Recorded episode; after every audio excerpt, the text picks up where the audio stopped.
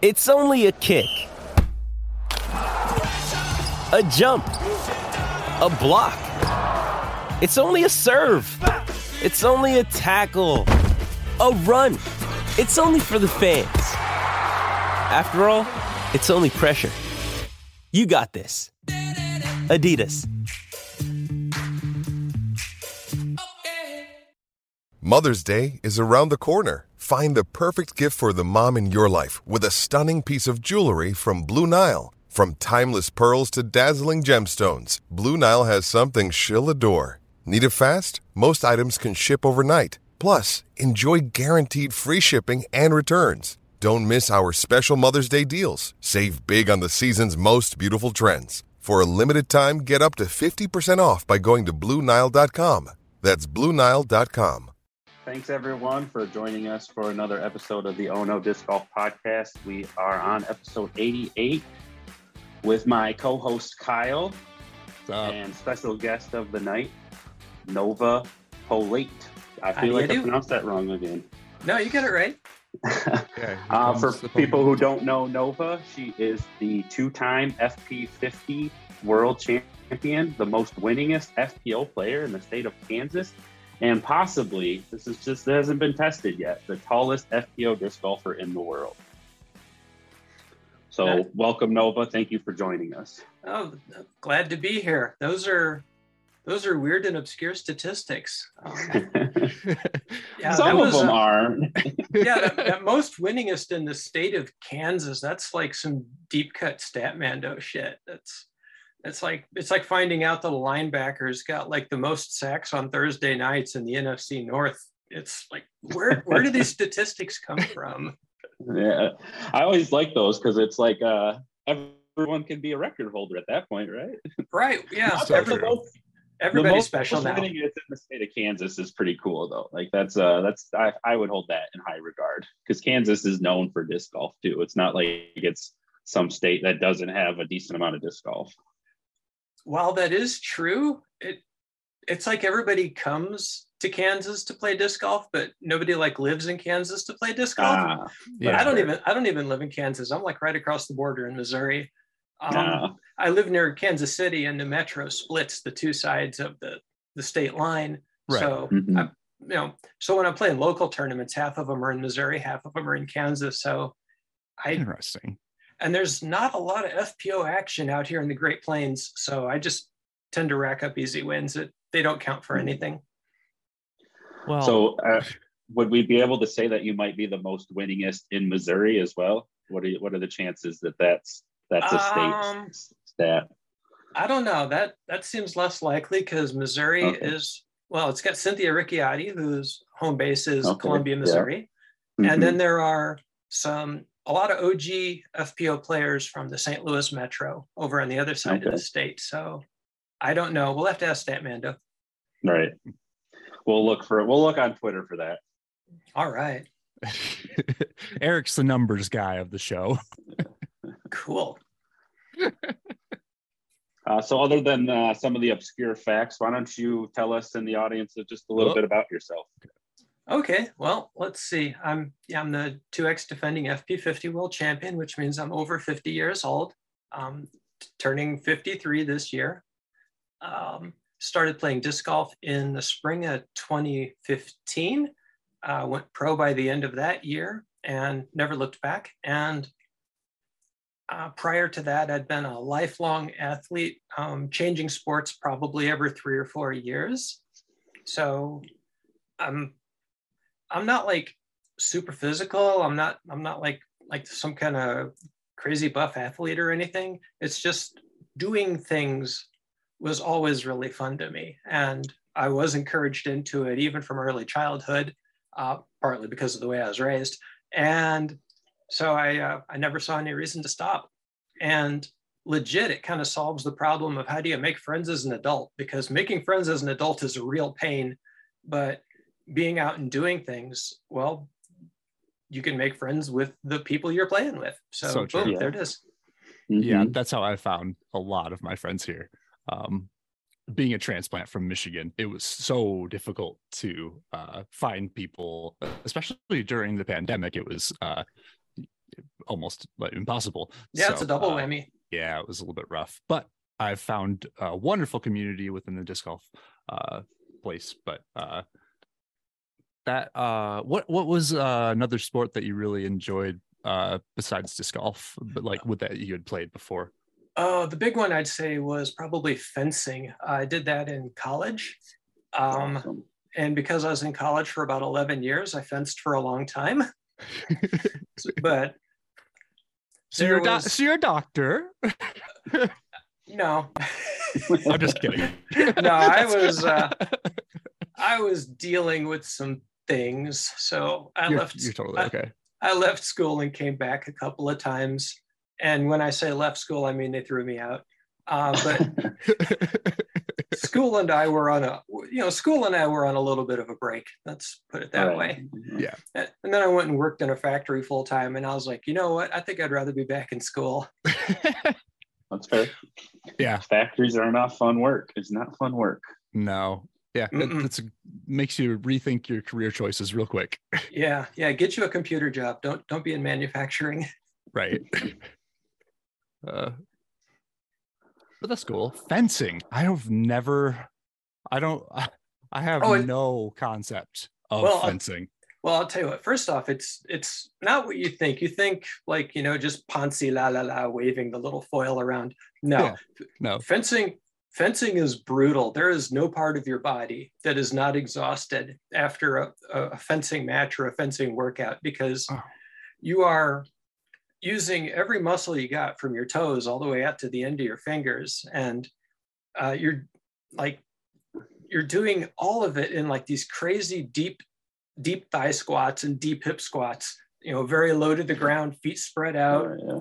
Mhm. running running back and forth It always looked like dancing to me. well that's the beauty of it that's the footwork Yeah. Okay.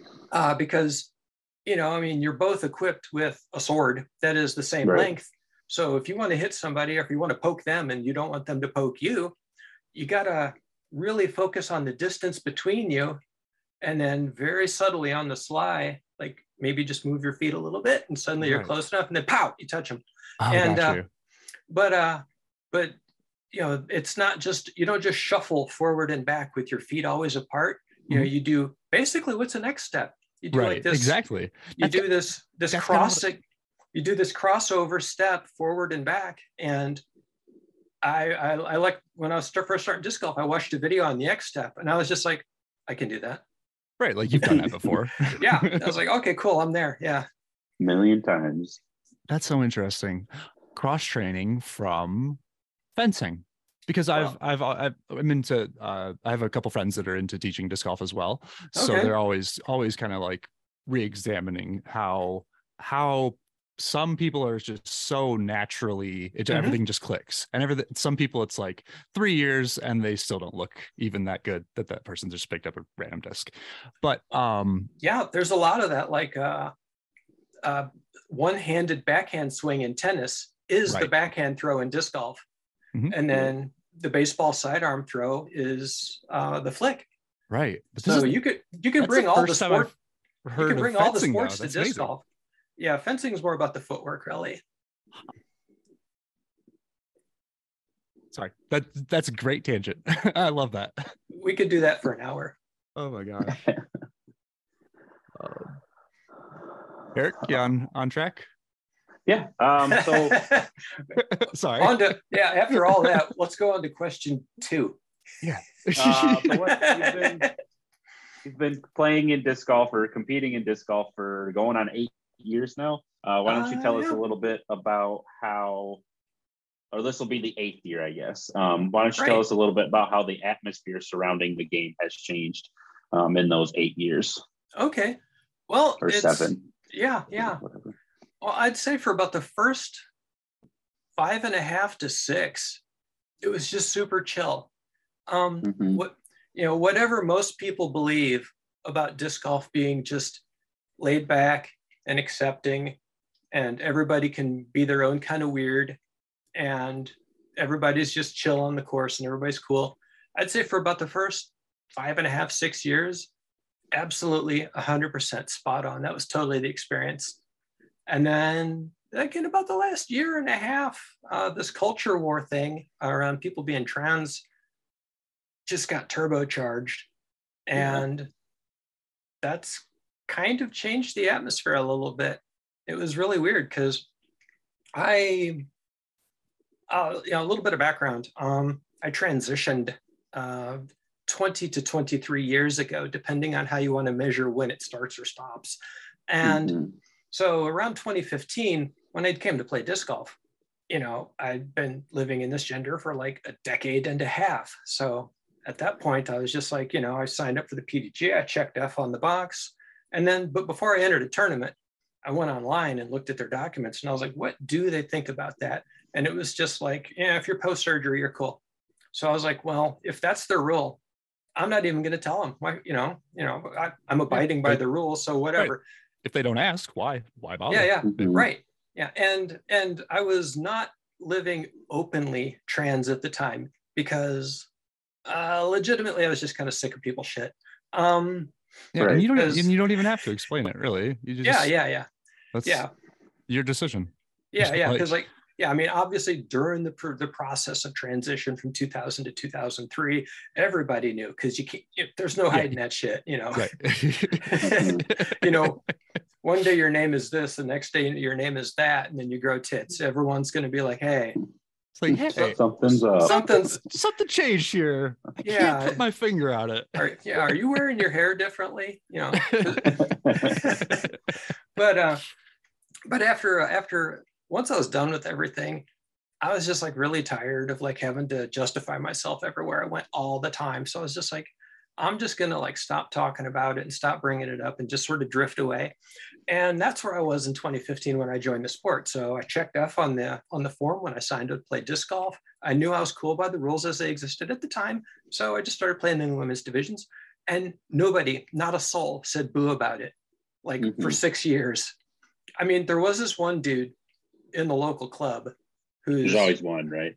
Yeah, he's kind of a hater. And he, he like got a hold of some documents he should not have been legally allowed to get a hold of and doxed me to like everybody behind my back.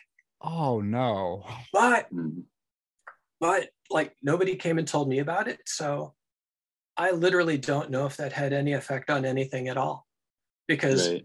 if you meet somebody for the first time and they're kind of a butthole to you, is it because they didn't like your face? Or maybe they're just a butthole themselves or maybe they're having a bad day or you know maybe somebody yelled at them on the drive over and now they're road raging? Right. Mm-hmm. or somebody doxed you and you know told all of your old life info to them and they're totally against that. I, i'm not a telepath. So if i just meet somebody for the first time and they're like you know I, I don't know why they're doing that. So i can't assume it's because they're a hater right. you know? Mm-hmm. so I, you know, maybe maybe that happened a couple of times in the first six years. Maybe it didn't. I literally have no way, epistemologically speaking, to say for sure. So right. I'm just I'm just going to call that big no.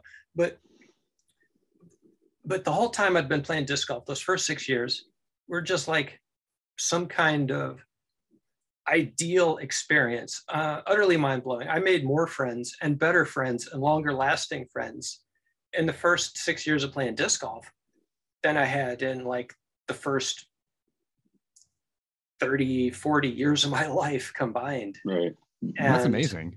And, you know, and, and, you know, making adults is making friends as an adult is hard. So the quality and quantity of good and enduring friends I was making was really blowing my mind in a good way. So I was a huge supporter of the social scene in disc golf.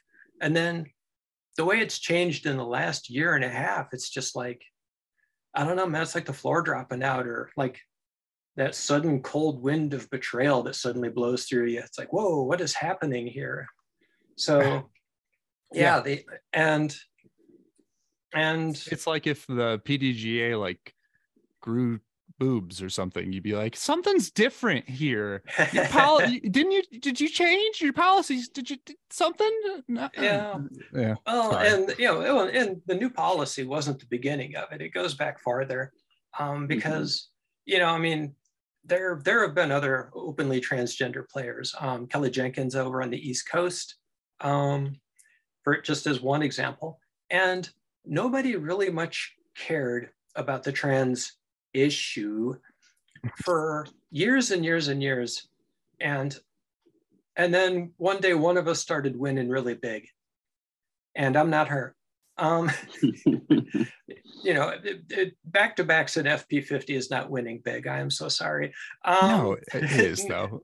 yeah, yeah, nobody gives a shit about Masters. Um, but over on the over on the DGPT side, um, there there was this big win, and suddenly people were finding out that their tolerance for transgender women didn't go as far as they thought it did, or they weren't as good at allies as they might have imagined they were, because you know it's like yeah, cool, you can play with us, and then one of us wins, and they're like, oh wait, but not like that.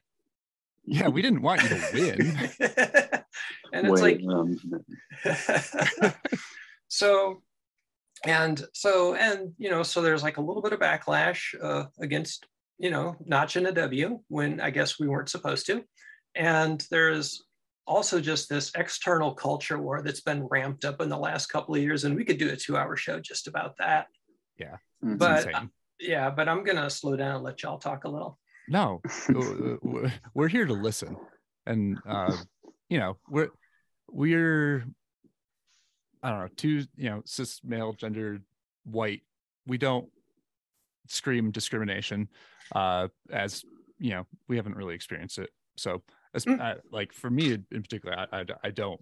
There's no way I can understand uh, what it even feels like. So, um, no, we need to we need to listen, and I feel like this is really important for our listeners as well to kind of like you're you're not a fucking scary monster. You know what I mean? Like I feel like that's like the fucking mindset right now is that you're not a fucking person. You're like a fucking monster. It's like fuck that noise. Oh yeah, um, absolutely. Sorry. Uh, uh, no, just wanted, well, just had to establish that real quick. Oh no, because no, that's actually a really good point because like I look at like some of the terminally online stuff that is going around like on uh, on Facebook. I, I do keep an eye on what my enemies are up to because I want to know the state of the discourse or at what angle they're going to be coming at me next. Absolutely. And it's really ridiculous because it's not just, they're not just like sitting there like a bunch of serious colonels at a war room table, like strategy, you know, like how are we going to attack this issue and what's the best strategy? You know, they're just, they're just memeing at each other. You know, they're sharing right. posts and they're, they're pointing and laughing. But the thing of it is, when they try to make fun of me behind my back in their spaces, it's like they're not really making fun of me because they'll like say shit about me that ain't true. Right. Or or you know, or they'll exaggerate things or they'll take stuff out of context. So it's like they're building up this weird and you know de- deformed scarecrow. Exactly. And then they mm-hmm. hang a sign around the scarecrow's neck that's like Nova P, and then you know they light it on fire and they dance around it in a circle and they laugh and they point and and it's like yeah but you y'all realize that's not me you know mm-hmm. right. I, I i can't even be mad because it's like you know if they were like coming at me and making fun of me where i am for my actual shortcomings well then we'd have to i you know there'd be time to reflect and talk about it but right. they're like but they're off on the it's weirdest made up bullshit. It's yeah, and it's so it's like I'm just like a spectator. I'm just kind of sitting off at the side, like, what are they? What are they doing? How do you? Who raised these fucking people? Uh, and, and how do you? Well, more to the point, I feel sad for them because it's like, think about it. What is what is it like to live a life where it's a normal everyday thing to like make fun of a minority for being a minority. And you know what what is your brain? What is your personality?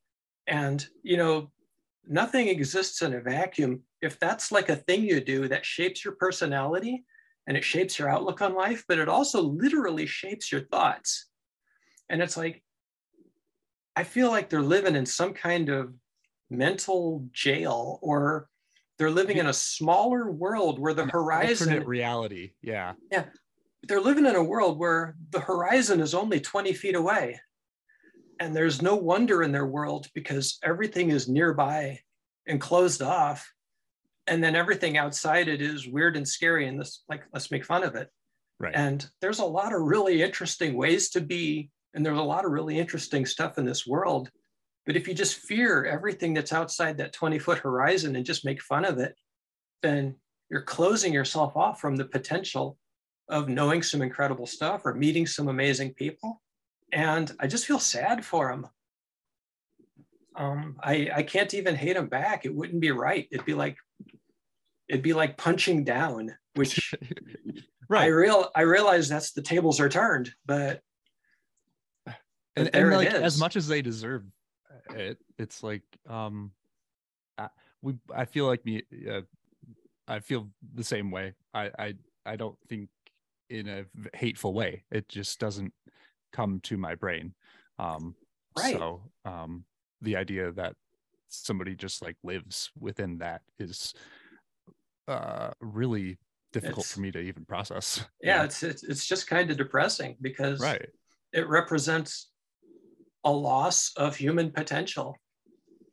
You know, um, you know, each of us in aggregate, or each of us individually, can contr- contribute to humanity in the whole, and then some people, for whatever reason, just aren't bringing a lot. And I don't know. I feel like something happens to these people something something about the way they're raised or the culture or i don't something makes a person this way and then we don't get their full potential we get what we get and i feel like if we could find a way to not make people end up this way we'd have more better people yeah you're so right oh. okay so how did the PDGA mm-hmm. go from this because I had the same same idea. It's it's this wonderful inclusive community where you can be yourself. Uh, Eric and I used to skateboard, uh, so we both transitioned into disc golf, and that became like our our main uh, thing. And we really communicated well through that, and um, have made a wonderful community around our. Both of us have done that uh, through disc golf and it it makes me wildly uncomfortable to even now participate in a PD like that type of thing because like I don't want to uh like show any type of like approval for that type of discriminatory behavior. Um so maybe uh sorry that was a totally long-winded question. But um cool. uh like when when do you think it started like not like what what what happened can you, can you just like let let the uh, people know i legitimately don't know um, because you know it, it took me by surprise it took i think it took a lot of people of goodwill by surprise uh, this policy change and i feel like for the longest time and I'm, I'm going out on a limb here. I feel like for the longest time, disc golf was just in a very live and let live kind of way. And so it's easy to do the right thing when it's easy. So, you know, uh, there was no culture war going on. So uh, transgender women weren't some kind of predator to be defended against. And transgender women weren't racking up elite series wins. That so I, I forgot that slipped my mind. Yeah, that that too. So so it was very easy to it was very easy to just be live and let live because there were no challenges in the space. But mm-hmm.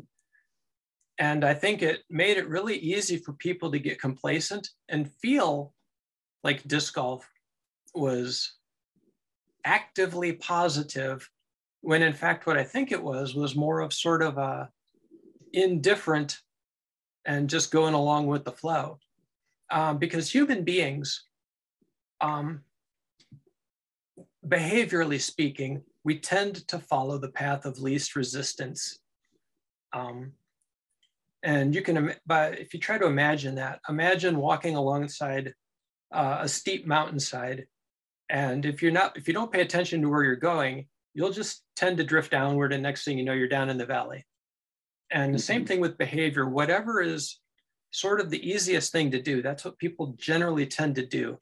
Um, and this gets into this, this gets people and it gets group, groups of people into trouble because frequently doing the right thing is hard.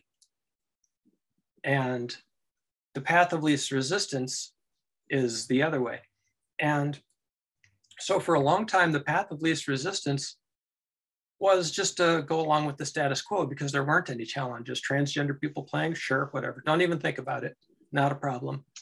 And then you've got the external pressure of this culture war, and it doesn't, it can't stay external because, you know, when people think a thing and when they feel it and when they believe it, it's with them all the time. You know, people people don't go onto the disc golf course and be one kind of human and then go over to a political rally and be a different kind of person. Right. Whoever whoever they are goes with them 24 7 yeah. So attitudes were changing and transphobia was being whipped up in the broader culture. So right. of course it was going to be on the increase in disc golf as well. And then suddenly suddenly there was a problem to be solved um, I mean, spoilers, no, there wasn't, but that was the perception. And and suddenly having transgender women doing well was a problem. Spoilers, no, it isn't. But and then we have what we perceive as being a positive and supportive organization that had actually just been coasting along doing it the easy way is mm-hmm. actually faced with a difficult decision of how do we how do we do policy? How do we do what's right? How do we do what's fair? And it comes up and it runs up against a board of directors that is not stacked in favor of inclusion and against a pdga that frankly as an organization is not a well-oiled machine. And i'm going to sound like one of those old b cranks who's been in disc golf for like 20 years because it's like everybody that's been in disc golf for 20 years has some kind of fuck the PDGA story. And and I know because as soon as I started getting at disc golf, they all came to tell me. Um, which I don't know, weird. It's like there's this phenomenon. I'm just like, yeah, I'm starting to get pretty good at disc golf. Rating's getting up there, notching a couple of wins. And then all these really old guys start coming to me to tell me how terrible the PDGA is. And I'm like, dude, who are you? What is happening? but uh, and I don't want to I don't want to turn into one of those. So that's that's not where I'm going with this, but it's but I, I did some looking and it's like, yeah, as nonprofits go, the PDGA is not as agile as a better structured organization could be. And mm-hmm. and I think that's because the sport has grown exponentially in the last couple of years. And right, yet and the organization hasn't grown with it. Well, and the organization was built on an ethos of volunteerism and sort of a low intensity level of effort. And suddenly things need to be really structured and very professional. And I think there's some whiplash here because the organization hasn't caught up to the demands of the modern social environment and the number of people who are involved in disc golf as well as just sort of the turbocharging of everything that terminally online social media people can create. Because mm-hmm. you know ideas come up spread virally get shared around as memes and you know way faster than the pdga can even react. Right. So i don't think the pdga was ready for the trans issue and I'm let down and disappointed, but in the end, not super surprised that they fumbled the ball. Yeah. I agree. Yeah. It, it sucks that they showed their true colors so clearly. But also, like, uh, now you know fucking what they're thinking, at least, I guess. Well, and, and not not the whole board. You know, I'd like to point out uh, from the you know, in November when they voted on this policy, it was a 4 3 split. Okay. yeah, this this was this was not a slam dunk issue. Mm-hmm. And I don't know how much the president of the board sets the agenda, but I know the president of the PDGA is definitely not an LGBT ally. That's clear. I mean, uh, you know, we could, you know, maybe in the edit we can put up some of those uh, screenshots from Facebook. Right. yeah. oh, one thing too. I I just remembered. Sorry. Um, I loved on your uh I don't know if it was your most recent video or your second most recent video hmm. that um this it's yes, it's a big deal. But you've been experiencing discrimination discrimination for a very long time. This mm. is not anything new and you will be just fine. But it, it does suck. And you weren't expecting it. So it's like I thought you guys were kind of, you know, we're on the same yeah. team, or, you know, or thought we were friends here. What the fuck? Like, um, right? Yeah, uh, that's yeah, uh, yeah, that's that's true. Um, I I had grown pretty accustomed to institutions of all sorts, just sort of letting me down again and again, and I got a little complacent myself. I'm gonna I'm gonna put it out there. I thought disc golf was going to be better than this, so I kind of set myself up for a fall on this one. I'm right there with you. I was so surprised. Um, it, it was just I, yeah, to come down on the side of discrimination is just like insane to me. Um, as an organization, like, yeah, what the fuck, um, right? And and the weird thing is, like, if you go back to uh, their announcement post and then like the policy post and read what they wrote, it's like you know, there's a paragraph of introduction, and then there's three or four paragraphs of why we're going to do the horrible thing we're about to do. And then the last paragraph is like this self congratulatory backpatting disclaimer kind of paragraph where they, they try to reel it back in, but not really, where they're like, oh, but that aside, we'd like to remind you that the PDGA does not support discrimination, you know, for sex or gender or disability status or veteran status or age or you know all the various classes. In any way pat that back. so, yeah, so we are totally on your side and also get out. You know it's like oh come on. It's like pick one. It's like you were so, you were so close. You were so close. You were so close to getting it. It's like we abhor discrimination. Well you can't put a statement like that at the end of a discriminatory policy. You know, it, it's it's like running naked down the street, waving a washcloth in front of your genitals, going, "You can't, no, no, don't look at that." it's like I'm I'm so sorry, you're still streaking, you know. You know, you're running full tilt, the wind's blowing. That that little washcloth ain't doing the trick. I'm sorry. you can see everything. yes. oh my gosh. Uh, so, do you quickly want to just touch on how the policy has affected you and your um, competing ability to compete? Yeah, yeah, absolutely. Um, I, I recently ran the gauntlet of medical tests to get back into the PDGA's good graces as a part-time female. So, well, sorry, didn't mean to kill you there. Um, oh, that's just so fucked. Thank you. But uh, you're not fucking a person now. Not a person now. It's like fuck that noise. Sorry. Sorry. I just yeah, had, to, had to go ahead. I can yeah. I can say that for you. No, it's cool. It's like I should be doing that cabaret act where where the person is like female on one side, male on the other, depending yeah, on which way they're facing. Yeah.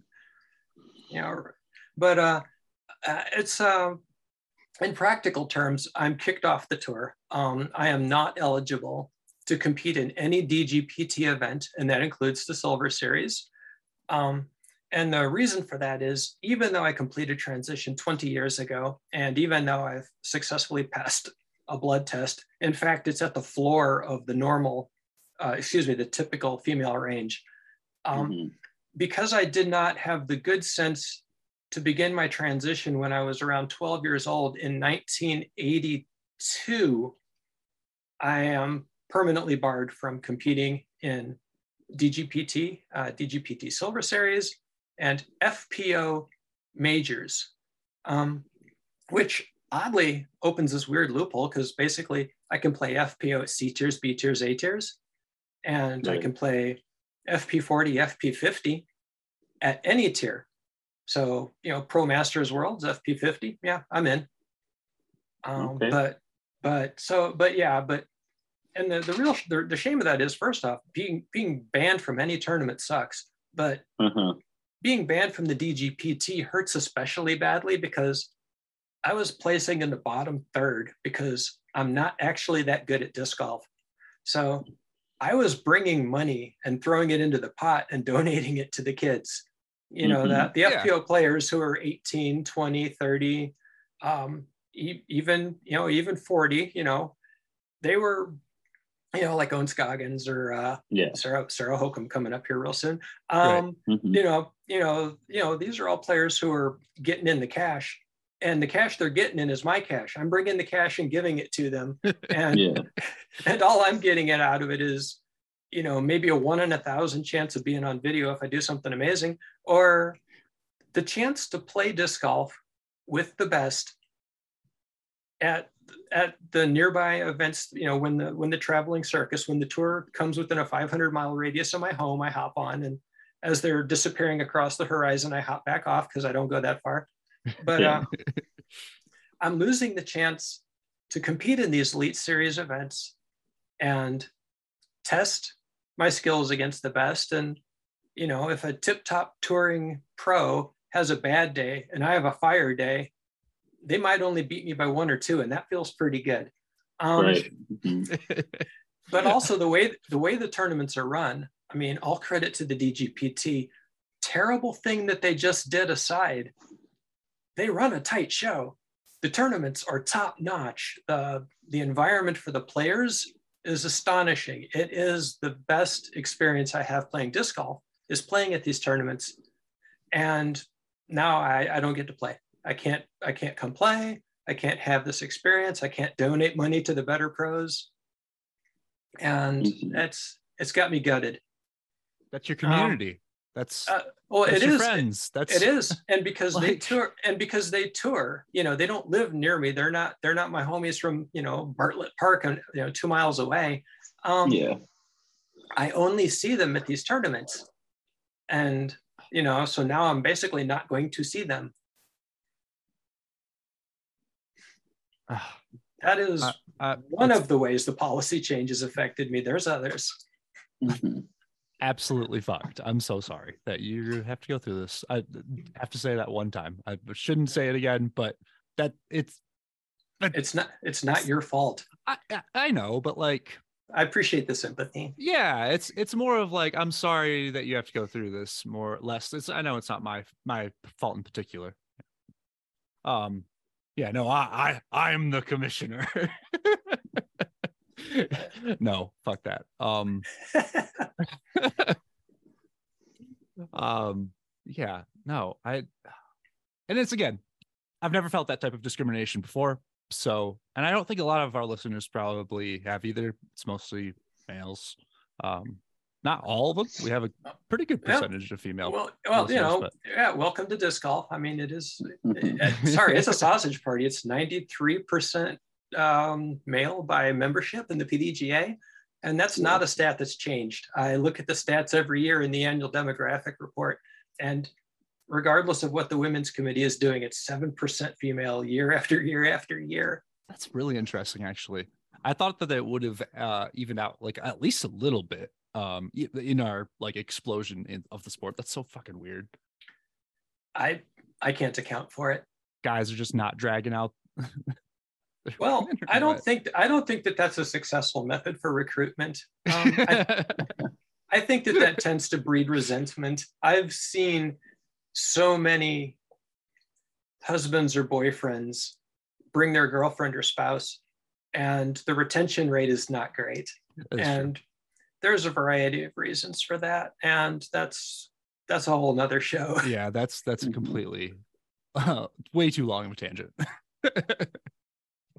yeah, oh, but gosh. I mean, yeah, talking about this policy and uh, how it's affected me, it's additionally, it has literally just cost me money um, because in order to play in women's divisions at all, I had to go get a blood test. And for people who aren't in the habit of having their blood tested, let's just walk through it because you know do you go to the blood testing place what do you how does that work right yeah it, no it's idea. a exactly it's a weird yeah. concept so i had to like ring up my doctor on the phone and i'm like uh, and she's a specialist in transgender women's health and i don't have to go to her but i got real tired of you know my previous doctor calling me sir so i was like fuck it he's fired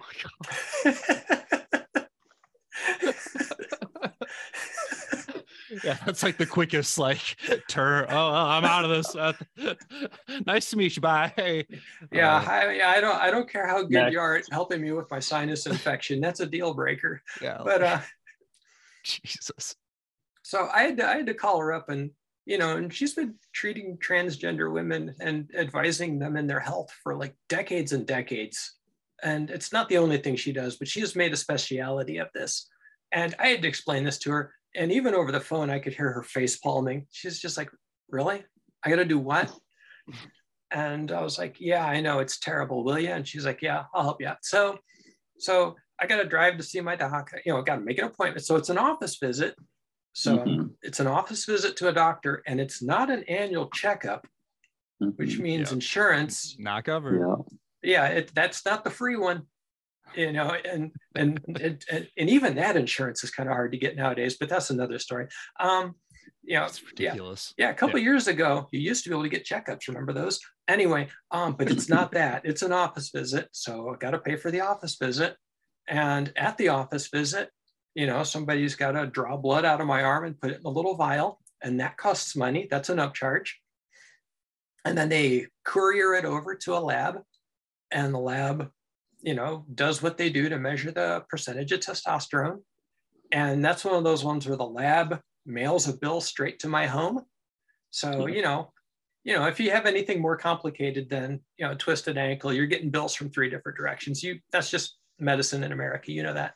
So mm-hmm. I'll have the I'll have the office visit and the blood draw bill coming from my doctor and the lab test bill coming from Quest Diagnostics. And all told, it looks like I'm going to be out but probably between two and three bills, uh, two three hundred dollars to do this, um, and and this is not really medically necessary, you know. So mm-hmm. you know, I, I and you know, finding for me a, a specialist wasn't easy. So it's an hour drive down and an hour drive back, and you know, gas ain't cheap anymore either. But yeah, we're talking a couple a couple the, hours of my time. convenience of it all because you're literally you know, going to have a test for something yeah. that you don't produce. Yeah literally so having the needle stuck in my arm and ow that hurts and it's a creepy feeling. And then they draw the blood and they put it in a little vial and i put the band-aid on and i got the band-aid on my arm all day. Right. And i got and i got to pay a couple hundred bucks for this. And you know it's it's a it's a raging imposition and it's like as well, a, well as, a, as, as, a, as a transgender woman, you know, I'm already dealing with a lot of shit. Um, so it's like, you know, society wants me to be a certain way, and they also kind of want to not see me, and they, you know, and I gotta, and society tries to police how we look and where we go to the bathroom and this and that, and it's and like I'm given, yeah, and I'm given and I'm given and I'm given and I'm given. And then the PDGA is like coming along and they're like, oh, hey, we want some of your blood and you're going to pay for the experience. it's like, what? It's like, you guys too? Really? Okay. So, yeah. Everyone so wants a piece. Oh, they do. They do. So it's literally costing me money. And the new policy I don't care about that paragraph at the end of the policy and that paragraph at the end of the announcement where it says, oh, yeah, the PDGA is still fuzzy, warm, inclusive. The policy has had the effect of turbocharging the anti transgender contingent because they got a little W. And so you give true. some you give somebody a W and they're going to feel good about it and they're going to be like what else can we win and i have looked in on the spaces where like the the anti-trans, no transgender and disc golf people hang out. Mm-hmm. And the day after the policy dropped, they were like, they had already stopped celebrating their W and they were looking forward to the next one. They're like, this policy, it's kind of a W, but it's like a little one. We want the big W where transgender women are completely banned from the sport. True story. Like, it's a it's a baby step. It is. It is. Uh, it's it's like that. It's like that saying. You know, you let a camel stick its nose in your tent, and then a minute later, you got a camel in your tent. Yeah. Same thing. and and and and to circle back to how I think the PDGA isn't especially well run, they managed to craft a policy that infuriated everyone because the people who support transgender players are obviously mad because this is discriminatory. But the people who oppose transgender players were also mad because it didn't go far enough. Right. Mm-hmm. So, uh, so the the PDGA board they kind of dialed up a lose lose. They pissed everyone off. Yeah. I so it's uh, good. Good job. Wonderful. Uh, yeah.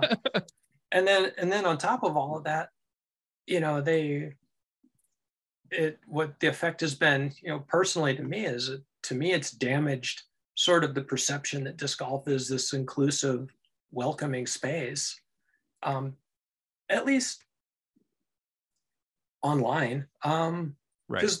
weird true story in person like at disc golf tournaments or even at like leagues and stuff not one person has ever come up to me and said, Hey, you shouldn't be here, or you shouldn't be in this division. It's never happened. Um, it's only online, um, which speaks to the bravery of people, I think. And say everyone's tough to, online. Yep. Love yeah. to hide behind a screen. Oh my God, so much so. But also, I I have noticed that the anti-trans contingent, especially online, it's a handful of people because I've got a couple of online spaces where anybody can come and comment. And on both of them, after I got some notoriety and they started coming to me, it was not that many bands before everything was quiet again. Mm-hmm. And one of them actually came back to me and apologized a couple of weeks ago, which tripped me out. And they said that they'd been in a really bad place and this was sort of their jam. And this helped numb the pain i guess. But they also told me here's a list of all the aliases i've been using to screw you over. Whoa. So i really think that the online opposition is a smaller group of people than what it seems like. Right. and that they're using alts. And mm-hmm. and also they are so turbocharged on this issue. And this is something uh, i want to talk about just a little bit that they are omnipresent. They are terminally online. They'll be on twitter then they'll go to facebook then they'll be in youtube comments then they'll be in youtube live chat or dgpt stream and they mm-hmm. will just and they will just be shitting up the place. And a person looking at that would be thinking look at all of this hate it's on all these different platforms and it's so, all these different people. Yeah, it looks like different hey, people. And right. And then you ban about 12 people and suddenly there's silence. It's like, oh. that was easy. that's the weirdest thing. That's the weirdest thing. Mm-hmm. But uh, you know, and depending on the platform, sometimes it's easier or harder to roll an alt. You know, you know, mm-hmm. I, you know, it's it's easier to make alts on like YouTube comments or it's uh, quite Twitter. literally like a middle school bully mindset. Oh, it is. It is. And they were completely given the green light by the PDGA to be hateful. Right. Yeah. Because they, even though the PDGA, you know, makes a, a modicum of effort at removing comments online or moderating chat, it's, it doesn't go far enough, in my opinion. It's still if if you let it through or if you give them a policy win, it just turbocharges them. Mm-hmm. Yeah, yeah. If they if it would have been, I I was looking at the U.S. Ultimate policy, I think. Yeah, uh, where it's just if you feel like you would like, or if you're more comfortable participating in female, do that. If yeah, do that.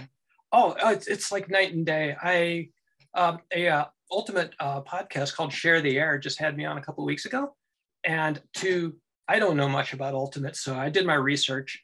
I read up on ultimate as much as I could. I watched some videos of some matches, watched some top ten videos of amazing plays. Uh, okay. Read their lingo because their lingo is crazy. Oh, and, okay.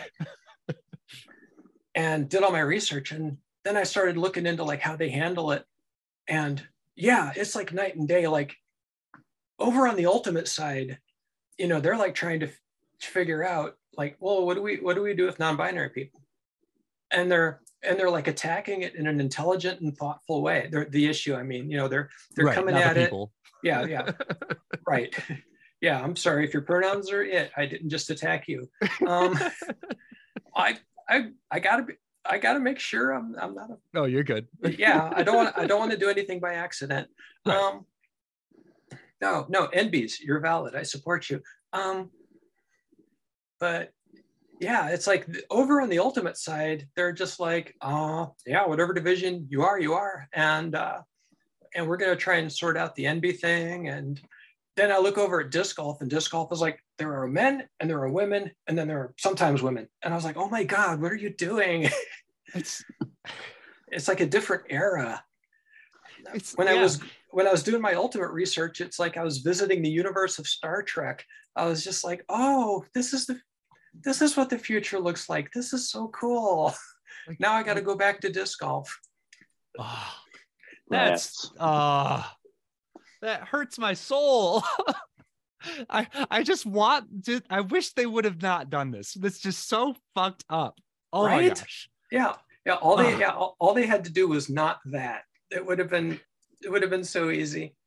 I mean, and let's you know, the policy as it existed in the early part of 2022, it wasn't perfect. Let's make no mistake in that regard. But it wasn't this. Yeah. Oh my gosh. Oh, um, Eric, if you want to go ahead, I, that was that was amazing. Oh, okay, thank you. You're doing so great. Oh, I, well, I've gotten a lot of practice over the last couple of weeks. Right, I've done more bod, more podcasts and video shows in the last month than I had in the rest of my career. Oh my gosh! And I think that's because nobody else wants to talk about it, and yeah legitimate legitimate i can see i can see both sides of the equation um on the one hand if if you're sort of a lukewarm ally but you kind of want to be for all people and you want everybody to keep buying your discs keep your mouth shut i get it mm-hmm. you know it's money it's a lot, yeah. a lot of money yeah, is the, motivation for so many people well, yeah, there's no ethical consumption under capitalism, but here we are. Um, oh, yeah, I'm I'm a filthy lefty. Struck a chord there.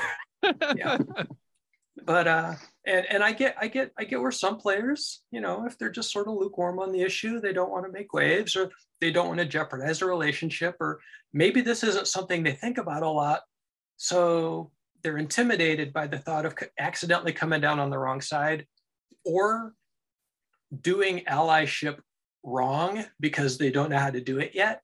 And mm. so hmm. they're just sitting back and sort of letting it play out. And I don't want to say I respect that, but I get where that's coming from.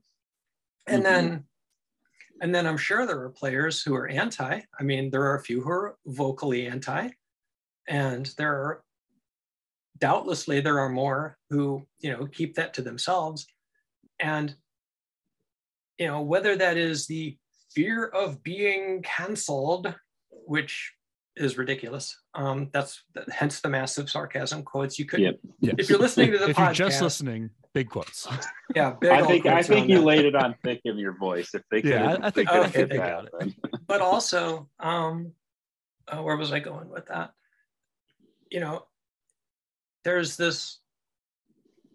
I think there is some self awareness on the anti side that they may not win the fight. Uh, they may not win the war. You know, they might have got a W in this battle, but they may not be winning the war.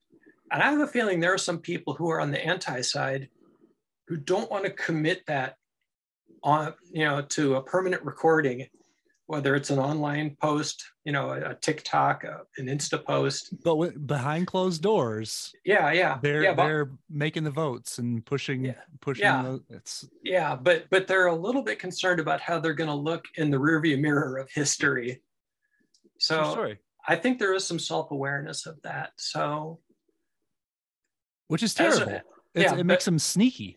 Yeah but but as a result it means that despite you know the, the the utter depravity of this new policy and how terrible it is aside from a couple of articles in the first week it's mostly been deafening silence you know for like the last two months nobody mm-hmm. is coming out and having anything to say about it you know when anybody does any kind of an interview on any show or podcast if they're not trans they're not talking about it and among among the people of bad will, I'm okay with them holding their tongue. But among the people of goodwill, I confess to being a little bit disappointed in the moderate who remains silent. Not more outrage. Like that's that's kind of what I was thinking too, uh, and that's actually why we ended up reaching out more towards um, because it, it Actually, I had a, I had a little random question that popped in my head. If you want, to, if you're ready, do it. Did um did you have any uh either behind closed doors or openly? Did you have any support from any of the other uh players or friends um within uh the? No. Um among named players, um, anyone that you've seen on coverage or whatever. Um, and it's been a long two months. So if one or two people did reach out to me, I am so sorry I don't remember because I'm about to offend you. I really don't remember any big gestures like that in the last couple of months. Um, however, I have sort of a self-curated, you know, group of people who I stay close to online. And because I curated that group, obviously they're they're all in my corner on this. And they've mm-hmm. been absolutely wonderful. And nobody has nobody has gone rogue or gone turncoat on me. So I got that going for me. That's good. I'm glad you have a, a good support, but that's beyond that. Uh, it's a slap from the PDGA. It's also kind of a slap from all of these people who have been presenting as caring, inclusive, well, I think that gets back to uh, the path of least resistance, though. Um, so true. doing, yeah, doing doing nothing is so easy. well, yeah, and and it is really hard to take a principled stand when things that matter are actually on the line.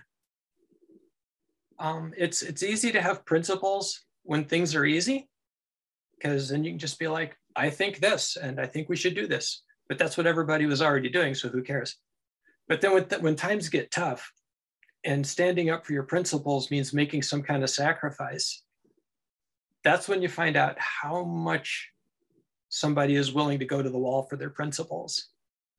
And for a lot of people, the they seek the path of least resistance, and the answer to that question is not very far. And I don't have the answer for that. That's that's just human nature. Mm-hmm. I am and I am I don't know if it's how I was raised or if it's the culture or the environment or just hard lessons I've learned over my life. I am principled to a fault and I I will hurt myself with my principles. And I mean it's not to the point that it's a suicide pact, no, you know. But you know, mm-hmm. if if if the if the ethical thing is is to unalive myself, I will I'll probably betray that principle. Um, I'm I'm not a fool, but right. I I do tend to bring a lot of fire down on myself by being unwilling to back down from a principle. But in this particular case, it's just that that you're a person. like, like that's just ah oh, fuck. I, I hate. I'll I'll say it for you. Fuck the PDGA. I neither endorse nor condemn this yes, statement. I, that, that, that definitely you. That's that's one hundred percent my opinion. I don't. I, I I can't say anything about that right now. Sorry. No, you're, Yeah, you're so no okay. problem. Yeah, that's Uh, so- that's that's one hundred percent just me. So why don't you uh, just let us and the audience know what we can do to help, other than being more vocal and uh, like more obviously supportive and stand by our principles. Yeah, absolutely. Um, well, first off, um, this I'm going to say the boring thing first and the interesting thing second. Uh, the boring thing is vote in the PDGA Board of Directors election this coming July. Uh, the whole board doesn't rotate with every election. It's on a staggered system so that you don't have a whole class of rookies come in one year because Right. although legitimately that might not be the worst thing in the world at this rate. Um, but Clean when slate. you're yeah i mean there are people who are already you know throwing their hat in the ring for the board of directors because uh, they want to influence this policy um, one way or the other so when the board of uh, when the, when you get that email at the very beginning of july if you're still even a member of the PDGA at this point and if you're not i respect that decision um, if you are in fact a member of the PDGA at the beginning of July, when you get that email about the board of directors, do vote. And I'm not sure who's up on the rotation for potentially being removed this year if they don't do well in the election. But I would like to point out that Jeff, Wilbur, David, and Nate are the four who voted to ban transgender players and Conrad, Laura, and Leah voted against the ban. So let that be your guide. However, I think we reached out to Laura. I think Laura was one of the people that we reached out to. Mhm. yeah, yeah, I think you're right. yeah, I Sorry. am not. uh, No, no, that that's a good head. aside, and I'm not 100 percent sure what's going on at the board of directors, but aside from one Q and A article they did with Ultiworld about three days after the policy was announced, they have been keeping a lid Not On- a single thing has come out. No, them. no, their their message control is eerily effective because other policies, other sorts of decisions, you know, members of the board, you know, they'll they'll, they'll have all kinds of things to say. Well, I felt this way, I felt that way, you know. But on this one issue, they really seem to have got the message control on lock. And I don't know what's going on. I can only I can only look at the lack of information and try to draw a conclusion from that. And golly, that's a little weird. Um, but that's that that's the easy thing, and that's the boring thing. Vote. You No, know, but I mean- thank you. Uh, that that's very very helpful. Oh, well, thank you. Um, and and fortunately, you know, the PDGA hasn't been gerrymandered yet, so you know your vote still counts. Um, I can't give, even wait to give it time. what would that look like? But uh, it, it's coming. It's they'll coming. you they'll know, figure it out. you know, you, you know how like local school board elections get really wacky with like these these these fringe candidates who are hyper focused on one thing and then they get voted on because who votes in school board elections? I mean, seriously. And then next thing you know, you know, your school board is doing insane things. And you're like, how did we get here?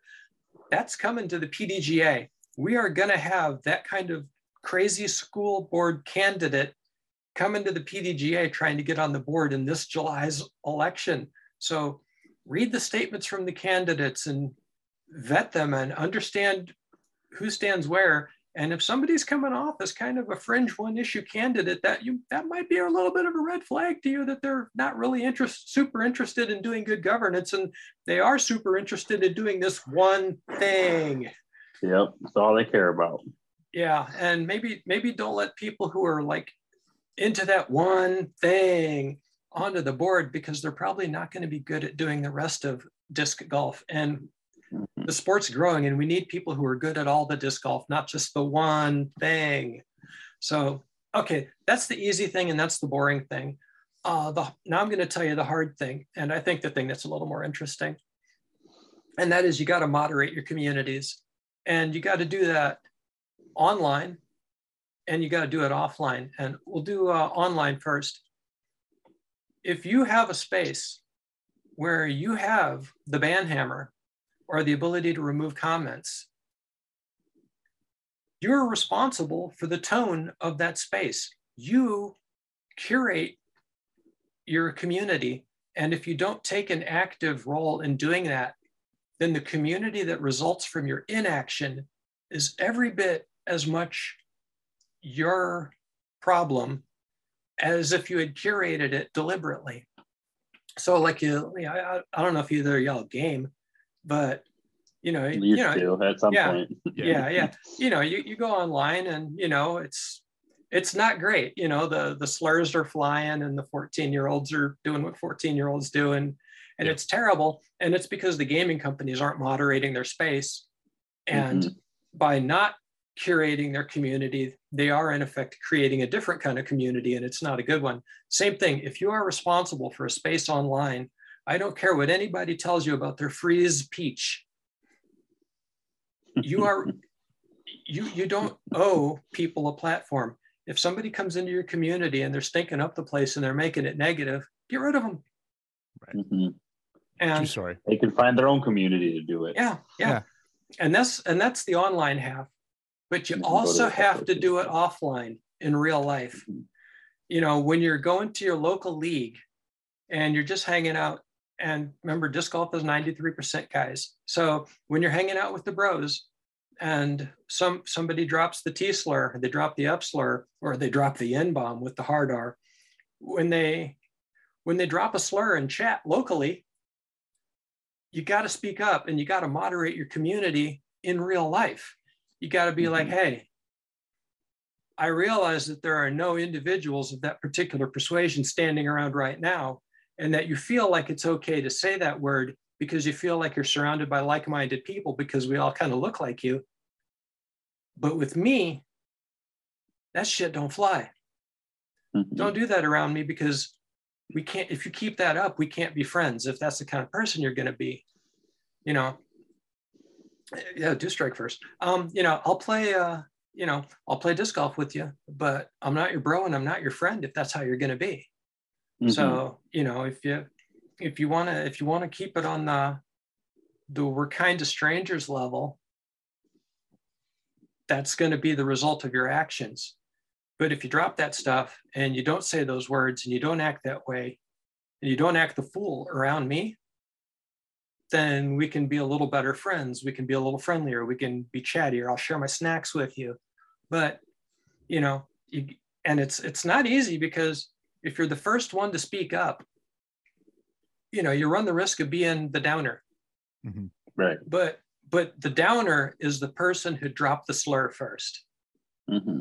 they've already broken the peace by doing that and they are testing the group to see if that's going to fly mm. and if nobody speaks up then that's the community you get so yeah moderate your communities online but moderate your communities in person too um, and, and uh, if you, I, I, sorry just to add on to what you're saying uh, yeah. like uh, uh I feel like a lot of people would just be silent, you know, and at the least resistance. That, yes, and and think that that's better than trying to like causing friction or right um but it's it's just uh it's going back to that again too standing with your principles you mm-hmm.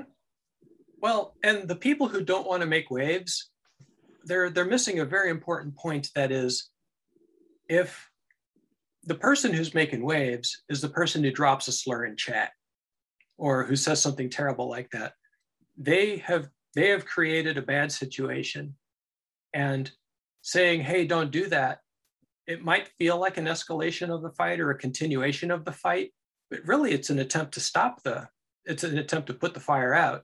Right. And in the short term that does make a little bit more noise. Right. But but in the long term then that, that in the that long term stopped. yeah it's it's been stopped and it's not going to hopefully not going to happen again. Um there's there's two examples i can give of this. There's a there's a famous twitter thread where this guy's sitting in a crust punk bar and he, it's the kind of place where the bartender hates everybody. And he's just trying to drink his beer and the bartender is ignoring him and he's ignoring the bartender. And this guy in a leather vest comes in and sits down at the bar and puts a couple dollars on the bar. And the bartender kind of looks at the guy and he's like no out. Just get out. And the dude's like what? I just sat down. He's like no out. And the and the dude leaves and the guy the author says to the bartender like well what, what was that about man? And the bartender's like you know you, you couldn't see it from where you were sitting but you know the the, the guy's biker vest was all full of uh, aryan patches or racist stuff you know and you, you know he was a, he was a nazi biker. And he's like and here's the situation. When you get your first nazi biker in your bar you got to kick him out. Because if you just let him buy a beer the next time he's going to come back with a buddy and then he's going to come back with two buddies Yep. and then what's and then your regulars are going to see these nazi bikers hanging around and they're going to start drifting away. And one day you're going to wake up and realize you own a nazi bar. And at this point you can't kick them out because they're the majority of the customers and if you mm-hmm. try to kick them out it's going to be a huge deal. So when so you got to snuff that out like as soon as you see it. Early yeah. And yeah and to the person who's sitting there you know somebody comes in and sits down and they got the nazi patches on and the bartender's like no get out. That feels like a confrontation but that's nowhere near the confrontation that is going to come in the in, in the future. Yes. Mhm. and the other thing there was this uh, there's this really famous civil rights guy that some people might have heard of um, dr martin luther king. Um, letter from a Never burning once or twice yeah. Letter from a birmingham jail. Um, the, the paragraph that gets quoted the most is that he expresses his disappointment with and you know and this is civil rights so with with the white moderate who prefers the false peace of people just kind of suffering injustice quietly to the the noise of people getting their their their due to getting their just rights and the moderates who prefer that kind of tranquility are you know they're they're they're prolonging the injustice. So you know making don't it worse. And they're yeah and they're making it worse. They're you know so yeah don't don't be that moderate and don't be that person who values the false piece of this live and let live because if someone's dropping slurs you know that's not peace you know you have a bad situation already. And the thing of it is not every attribute that a person might be bigoted against is visible. So true. You know you don't you know on you don't know you know that your friend you know he, he might be a bi guy. And you know somebody starts dropping the f the f slur in in chat you know. You know the bi guy might just stop coming to your your disc golf and you don't know why. Right. Right. Mm-hmm. And because when people drift away like that they don't fill out an exit survey. You know they just go play ultimate or something. Oh my god so you, you gotta you gotta you gotta you gotta moderate your communities. You know tldr you gotta moderate your communities. So vote moderate and stand by your principles like in that Yeah. moderation as well. That that's yeah and if you and if you got a transgender friend yeah reach out to them on facebook and say hi and tell them you're thinking about them. That's, and and, that's, that's and actually well and that's something everybody should do with everybody. There was just a study published the other day that's just like reaching out to like one old friend once a week just to check up and say hey how you doing? Like boosts both people's moods phenomenally for like a long time so if there's somebody you haven't if you got an old friend you haven't said hi to in a while just reach in out of the blue and just be like hey how's it going thinking about you what's up with your life and spend a minute it's the dividends are going to be huge and it's wholesome right. i feel like It was uh, very wholesome. Yeah, right. We we have a lot of the same uh, uh, concepts, I think.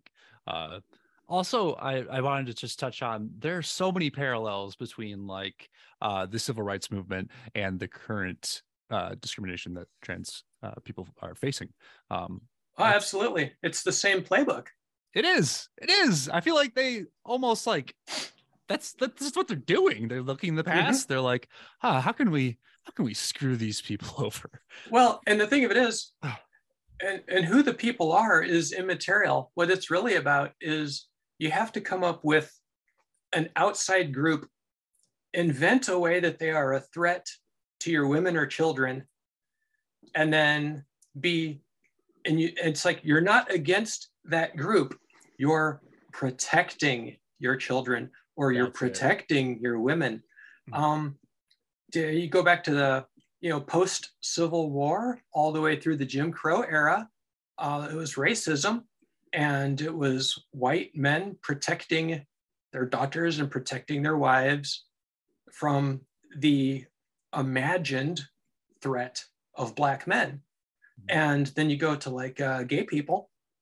Uh, you look at like some old videos and propaganda videos really from like the 50s and 60s yeah and you got to protect your children from the gay men and it's creating monsters. Yeah yeah. And by the way what's old is new again. Uh, that's the groomer thing that you've been hearing about. That's that's back. Um, and mm-hmm. now with uh, transgender people um, we have to protect women from and i'm going to quote them because i don't think what they think. You know, you have to protect women from these invading men. Um, you know, so it's like, you know, transgender women want to go in women's bathrooms. So it's like these men are going into your bathroom, or these right. men want to take away our daughter's scholarships for sports, or, you know, we have to protect, we have to protect our wives and girlfriends from men because, you know, they're they're missing the point that transgender women are women. So mm-hmm so yeah, it's always it's the they have to there's a group that they very patronizingly want to protect right. against an outside group who is demonized. And by framing it as we're defending such and such to the casual observer it appears that they're taking the moral high ground. We're protecting. How could right. protecting be a bad thing? Like how, how could we be wrong? I wanted to just say thank you. I think this is like just being on a show like this can help dispel that thought of like you're not a monster, you're a person. Oh, it's oh, thank you. Uh, and like what like and then that's like oh that's the most revolutionary thing I've ever said in my life. Smash the system. Trans women are women. Don't be scared of people. It's just the mindset is just it, it's ridiculous to me. It, it um but thank you again. I think that you are just by doing this just so helpful to any uh person going through these type of things too. So um I've got some I, feedback I on that. Yeah. Because I didn't you know, like like like I'd said at the beginning of the show, I was sort of not publicly trans for right. a long time. At the, it was at the beginning of 2022, the middle of January, um, when the political rhetoric was being dialed up uh, with regards to transgender people in general and trans women in sports in particular. Right. So, after about two decades of comfortably being unrevealed, I was like, you know what? let's just put a video out there. So I put out this video on my channel, uh, also on my Facebook feed. Some people are transgender, and that's fine. And I was like, hey, hey, everybody, I'm transgender, and nothing's going to change. Okay, peace out. It was a really short video. Yeah. And, mm-hmm. but just in this, over the course of this year, and seemingly out of nowhere, like every couple of weeks, I would have one, I would just have these incredible experiences where somebody would be like, hey, not you know I'm, I'm i'm a little bit into disc golf play it with my family and all and i have a non-binary child or a transgender sibling or my friends at my club back in this town are trans and they and i want to tell you that they're huge fans of yours and that what you're doing matters. And I was not expecting that to happen. And uh, at US Women's, uh, somebody um, came over to me and they're like, We have two transgender players back home, and they know you're here. And we're going to run to the disc golf store across the street from the course and buy some MVP discs. And can you sign them and send them back? Because they're huge fans. And I'm That's like, so yeah. nice. I was like, oh, okay, sure. Yeah. Yeah. Because, I don't know. It, It's So, important. It's it really is. yeah, Uh, there's apparently not a lot of represent yeah the, that, that that type of like um the figures in in the mainstream that right. can Apparently see that matters. themselves Uh, and that was that was kind of why why I came out, I guess, as trans. Was you know, I mean, even though I'd done it all 20 years ago, I just came out anew, just be like, hey, this is normal, everybody. It's cool. right And I thought, well, maybe there's like one disc golfer out there somewhere who will see that and they'll be inspired and they'll feel a little better about themselves, and that's good enough. And then it's just like it, you know, it, the the good hits kept coming, and I was just like, wow, this is this is startlingly effective. And then, of course, the board did what they did in December, and suddenly it's like, oh man, I don't know if I want to be out now. uh, fuck but you know, well, it is what it is, I guess. You know. it is I, I I signed up to be an inspiration. I didn't sign up to be a warrior. oh fuck Ah, anyway. Yeah yeah you're Take your time. yeah it's um i just think you're great. I think you're doing great and keep on doing what you're doing. Um, you know, um well, I, I can't not unless I quit. i know but like I, I just think you're uh, a great role model for the community so. Oh well, thank thank you very much, and I I I think you're great for helping amplify my voice. Yeah. Um. hopefully Oh no. I- everybody listens well yeah you, you guys are doing great there's there's some shows i go on where it's like i'm way you know there's like different levels of discourse there's been some shows where i go on and i'm like all right let's start at the beginning this is what a transgender person is right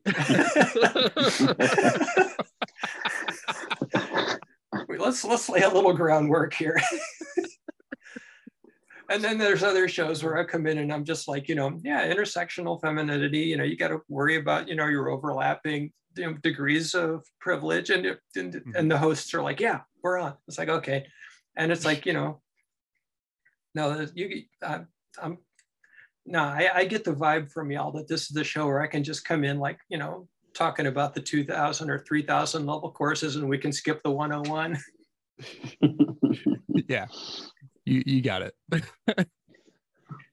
And and hopefully uh you know if you don't know what a transgender you know what i mean? Like go google it. Google it. Do your own fucking research.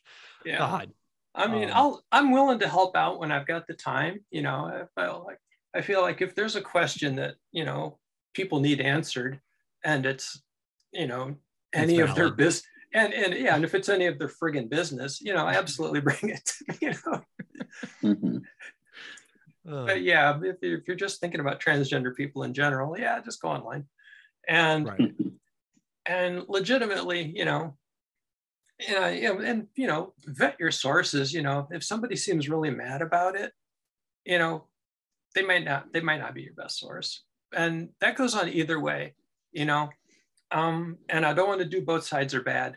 I'm just saying there's a lot of rage bait out there on the internet. You know, if, some- if somebody's trying to engage your amygdala and get you mad, they might not be your friend. You know, story. they might be short circuiting the thinky parts of your brain and trying to get into the reaction parts of your brain. that that lizard brain we all have deep Oh my god. Oh yeah, and that's like a crack hit, you know. Um that's that's how engagement works online. Is the stuff that makes you mad keeps you coming back for more. and the algorithm pushes it Oh, absolutely it does. I don't I don't know the fix for that because I'm not an online smarty pants, but but I can I can see it happening. right oh yeah. Ah. Oh, okay. Well, that was amazing. I got a I got a great question. Yeah. Okay. Outside of this policy change, what is your worst or most memorable oh no moment on tour? In the spirit of the show. Okay, yeah, we, yeah, we gotta know. do Oh no. Um yeah, right. I, I was saying oh fuck every yeah. time I hit a tree and I had to switch it up. So we switch it to oh no. Okay, that's cool. I'm gonna cheat. I got two. Um, the All first right, oh, okay. the first and the first oh no is tangentially related to the the policy change. So sorry. Um, it's okay. And that is after the election of the board and the two particularly anti-transgender one issue candidates did not make the vote and they did not get on the board. I was like, okay, cool. Let's let's settle down and get back to disc golf. And then the board of directors pushes out this survey on the issue to all the players. And I was like, oh no. Oh yeah. because because it's like they want another swing at it. They want another ticket. Mm-hmm. You know, it's like they yeah. didn't get they didn't get the board stacked. So now they're going to put a survey out there. And I don't know if you know this, but surveys about minorities aren't a good way to make policy for minorities because by definition there are fewer people in a minority. Mm-hmm. So if you have a vote, they don't get as many votes. Like what? What did you think was going to happen? You know, it's like if you got a, if you got 19 wolves and one sheep, and you put out a survey about who's for dinner. you can guess who. Okay, so that was what that was my first oh no. As soon as that, I saw that poll come out, I was just like, oh no, oh, they're yeah. doing it. Mm-hmm. Yeah, they're, yeah, because oh yeah, absolutely. Because I mean, like, let's look at uh, interracial marriage. Uh, Loving mm-hmm. versus Virginia, Supreme Court case settled that on the good side in what 1968, 1969. Actual public approval in polls of interracial marriage didn't creep above the 50% mark until the mid 1980s you know, a couple decades mm-hmm. later. So, yeah. so what would happen if Loving versus Virginia had been a poll? Mm-hmm. So yeah, mm-hmm. so so when they put out that poll, I was like, oh no. Um, the other oh no moment, and this is a, this is on the course. I was my first tournament playing as a pro. Um, and I was so, trying, to, and I was, it was a two rounder C tier one day, about three holes to play in the final round, and I'm only down by like one throw. I'm like so close to taking down my very first open win at my very right. first open tournament. Oh. Mm-hmm. And it's against a local pro who's pretty good. And I'd sort of looked at her as like my role model, but mm-hmm. also on the way up, you know, kind of paint targets on the backs of increasingly better and better players. Right. You want to like yeah, like improve. One day I'm going to take her down, her. and then right. one day I'm going to catch her, and then one day I'm gonna, yeah. So she was to be the first, and I was only one throw off, and um, it's late autumn. It's like November in Missouri, so the leaves are off the trees, and they had been for a couple of months, and they were they were good and crusty and brown.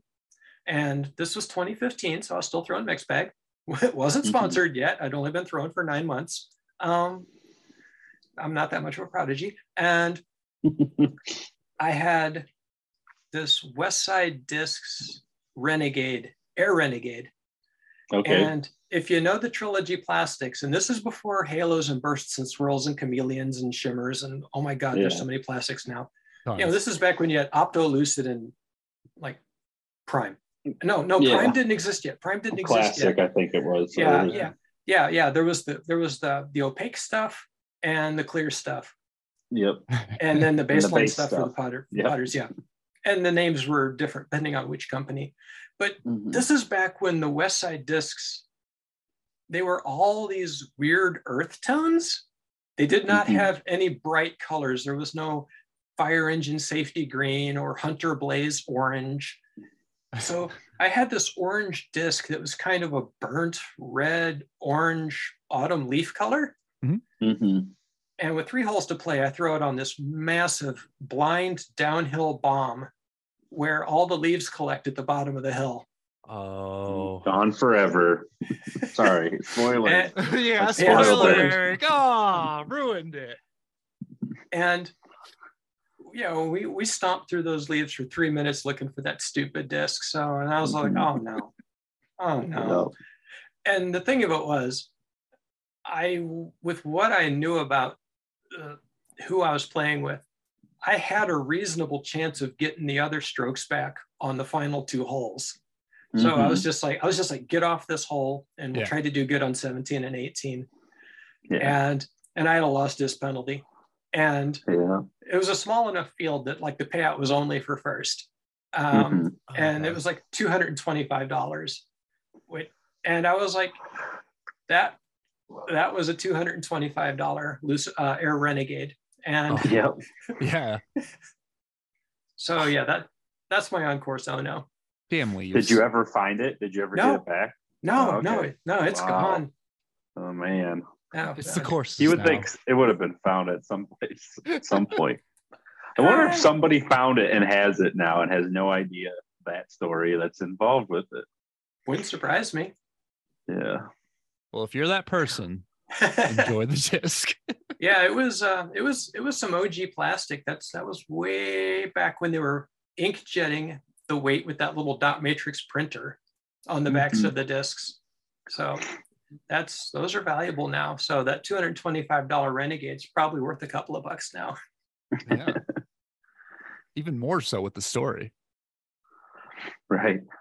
Um, so now what mm-hmm. if you would have been sponsored by MVP, what have you what would you have thrown looking back now? What would have been your disc of choice oh, for that well, downhill shot? Oh my God. Well, I'd only been throwing for nine months, so I was stupid. I didn't know what I was doing. Um, let's see. Given what I know about MVP, oh, I I probably would have done something really dumb, like try to throw, you know, like a neutron amp straight down this tunnel shot, and because I was a noodle arm, it would have faded out and gone in the leaves, and I would have lost it too. so same, same result. Yeah, pretty much. well, I've I've played I've I've played that course since then. Uh, now I fire a neutron trace down the hill as hard as I can. It, it, it's perfect. All right. But, yeah, but that that does not help me back in 2015. Nope. No, can't take that back. Um, was there anything that we kind of missed in the in any of the policy talk or or oh, anything wow. that you want to make sure we touch on before we before we kind of continue? Oh, I'm going to wake up at about 2 a.m. and realize the yeah, answer to that is yeah. Sure. Happens. it happens a lot. Oh, yeah. we'll just have to have you back on. Okay. Yeah. Yeah. Legit. I can't, I can't really think of anything. Um, I feel like we've covered everything I know. And right. we have avoided straying into the area of speculation, which is good because it's important not to say things that I don't know. Mm-hmm. Um, oh, wait. Oh. Yes, that does remind me. Um, thinking about like the social environment at disc golf, um, like there'll be times where uh, you get like a bad vibe off a player, and it used to be I'd get a bad vibe off a player and I'd be like, eh, that's them. I don't know what's going on with their life you know, give them the mm-hmm. benefit of the doubt. Right. But ever since, ever since transgender women became controversial, it's so hard to avoid thinking negative things when somebody is like giving me side eye, mm. or if there's like a group of players that are all hanging out, and you mm-hmm. know, and I'm going past, you know, you know, going to the practice basket or going to load my car, coming or going. And they all get real quiet and they all just sort of swivel their heads in unison as I go by. Rubberneck. And then over my shoulder, I hear the conversation resume. Mm-hmm. That's a that's a weird feeling, and yeah. And that's only been ramped up like in the last year or so. I get mm-hmm. I get the weird feeling that I'm a topic of conversation sometimes, and it's really unfortunate because it makes things awkward. So It's, it's uh, it goes back was, to that they gave the hate a win. So yeah, yeah. They can now conversate about hate. yeah. I was I was get yeah, I was getting a little bit of that vibe hanging around in the masters pools at like uh this most recent pro worlds. Like, you know, there were people who were genuinely happy to see me and they'd, you know, run over like, hey, no, a long time, you know, whatever. Mm-hmm. But mm-hmm. but that whole you know that you know that's like the the Echo and the Bunnymen song you know people are strange when you're a stranger mm-hmm. and it's like i'm i'm feeling a little bit more like a stranger here now and i'm actually deeply concerned about masters worlds and flagstaff this coming july because it's in the middle of july and the election season the election season for this board election runs july 1st to july 31st so whatever the whatever the rhetoric is going to be uh-huh. It's going to be ramped up all through the month of July. And I'm going to yeah. be hanging around with a bunch of masters and grandmasters and old mm-hmm. grandmasters players.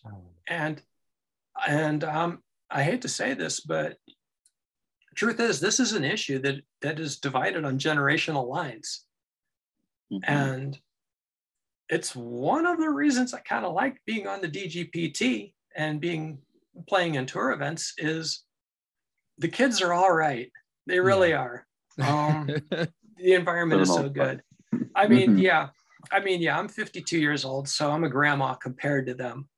But, you know, but you know, but but the kids are all right. But mm-hmm. but I don't know. I uh, the people my age and the people older than my age, I don't get the best vibes. I'm feeling a little bit more like a stranger among people with whom I used to be a peer. Mm-hmm. Right. And hmm. it's just yeah, fortunate. Yeah. And and I, you know, and I think that's just part of the policy change and part of the culture war. Mm-hmm. And that's yep. one and this is one of those circumstances where you got to moderate your you're in the, you got to moderate your community and where you got to reach out to people if you know if you know somebody that's possibly affected by this you know let them know that you think they're all right because when somebody is just silent, I don't know what they're thinking. Yeah. Yeah. And or or or you thinking that they're the silence is a, their statement. Like si- silence can uh... it can communicate a lot but i try i try so hard not to act like i know things that i don't know. Yeah assumptions and, are so difficult. and you know so this leads me by default to give people probably too much benefit of the doubt, but that's a sacrifice I'm willing to make in order to avoid not giving someone the benefit of the doubt. You're, you're strong enough to handle it, I think. Uh, it has its moments, but I'll you, try. you project the image of of being able to handle it. That, that that's all I meant. Oh, oh, well, thank you. Yeah, Oh, all right. That was good.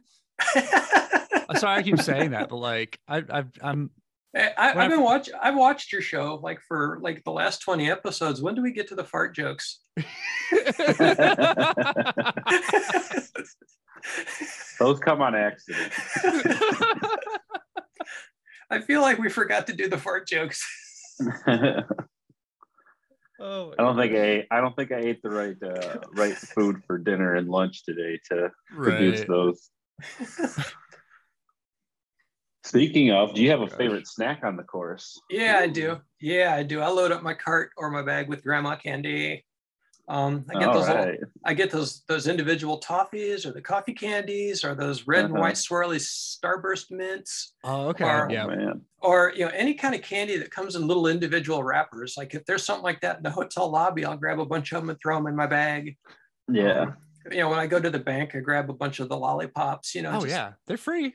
Yeah, yeah, and I don't care how I don't care what the mood is in a card. You know, sometimes, you know, even with touring pros, you know, there, there's a moment where everybody's just kind of feeling everybody out, and it's it's a little bit game facey, and you know, mm-hmm. th- this player's got her earbuds in, and this player is just way more into her caddy than the rest of the group, and you know, and you know, maybe it's maybe it's uh, the mix of players is not a group that's super accustomed to playing together. I bust out that grandma candy around hole three, everything lightens up. It's like everybody's mm-hmm. everybody's picking through it. They're like, oh, I want this one, I want that one. and it's it's a it's an awesome icebreaker and a mood breaker because everybody's gangsta till the grandma candy comes out. Mm-hmm. And and then they're just like, oh yeah. It's my new favorite quote. Everyone's gangsta till the grandma candy comes out. oh my gosh. That's a good one. that's awesome. I love that. And, um, seriously, yeah. um, it's it's a it's a human bonding it. thing, you know. Share yeah. food for sure. Yeah, and it's, it's the smallest thing, and yeah. it's it, suddenly you have a friend. yeah, share your yeah share your treats. Yeah. Mm-hmm. Yeah. My other yeah. favorite snack is whatever the the tournament provided. I walk up to yep. like check in or the registration table, whatever they got sitting in that little bowl. That's my favorite snack. What is that? Fig bar? Yeah, I love fig bars. Banana? Oh man, bananas are my jam. Fiber one bar? I'll have just one.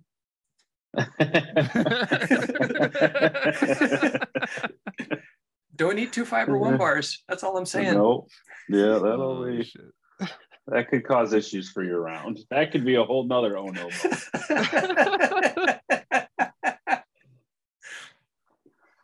um, well, I think that's all kind of all the questions we have. Kyle, is there um, anything you want to touch on? I think that we got to everything. Can I yeah, do? I just honestly, I, I was just expecting most people to just ignore my message to even like uh, talk with me. So I 100% appreciate you coming on the show. 100% appreciate you being such a wonderful um, uh, person within not only just as a trans community, but as a uh, female professional uh, sports person. Um, I think that you're doing great, and I really do appreciate you coming on. I think that it'll be really helpful for um, other people, and um, yeah, I just well, thank you. Well, thanks for taking a chance on me. Uh, it's not easy going out on a limb like that, so I super appreciate it. Absolutely. Yeah, you avoided the path of least resistance. Yeah. The whole thing didn't sit well with me, so I was like, I have to do something. Let's do something. Um, Rock on. Can I do some shout outs for social media links? 100%. Let us All know right. where uh, the people can follow you. All right. Um, even though nobody should be on Facebook, and that that includes me and you, um, I am on Facebook, facebook.com slash big smooth DG, all one word, B I G S M O T H D G. Um, it's long story. And and I throw up a video uh, every couple of weeks on youtube.com slash Nova Politte, my first name and my last name all run together. Or if you want to do the at thing on YouTube, it's just at Nova Politte. Um, and if you want to figure out how to spell my name, look in the show notes. Yo, perfect. Yeah, that was great.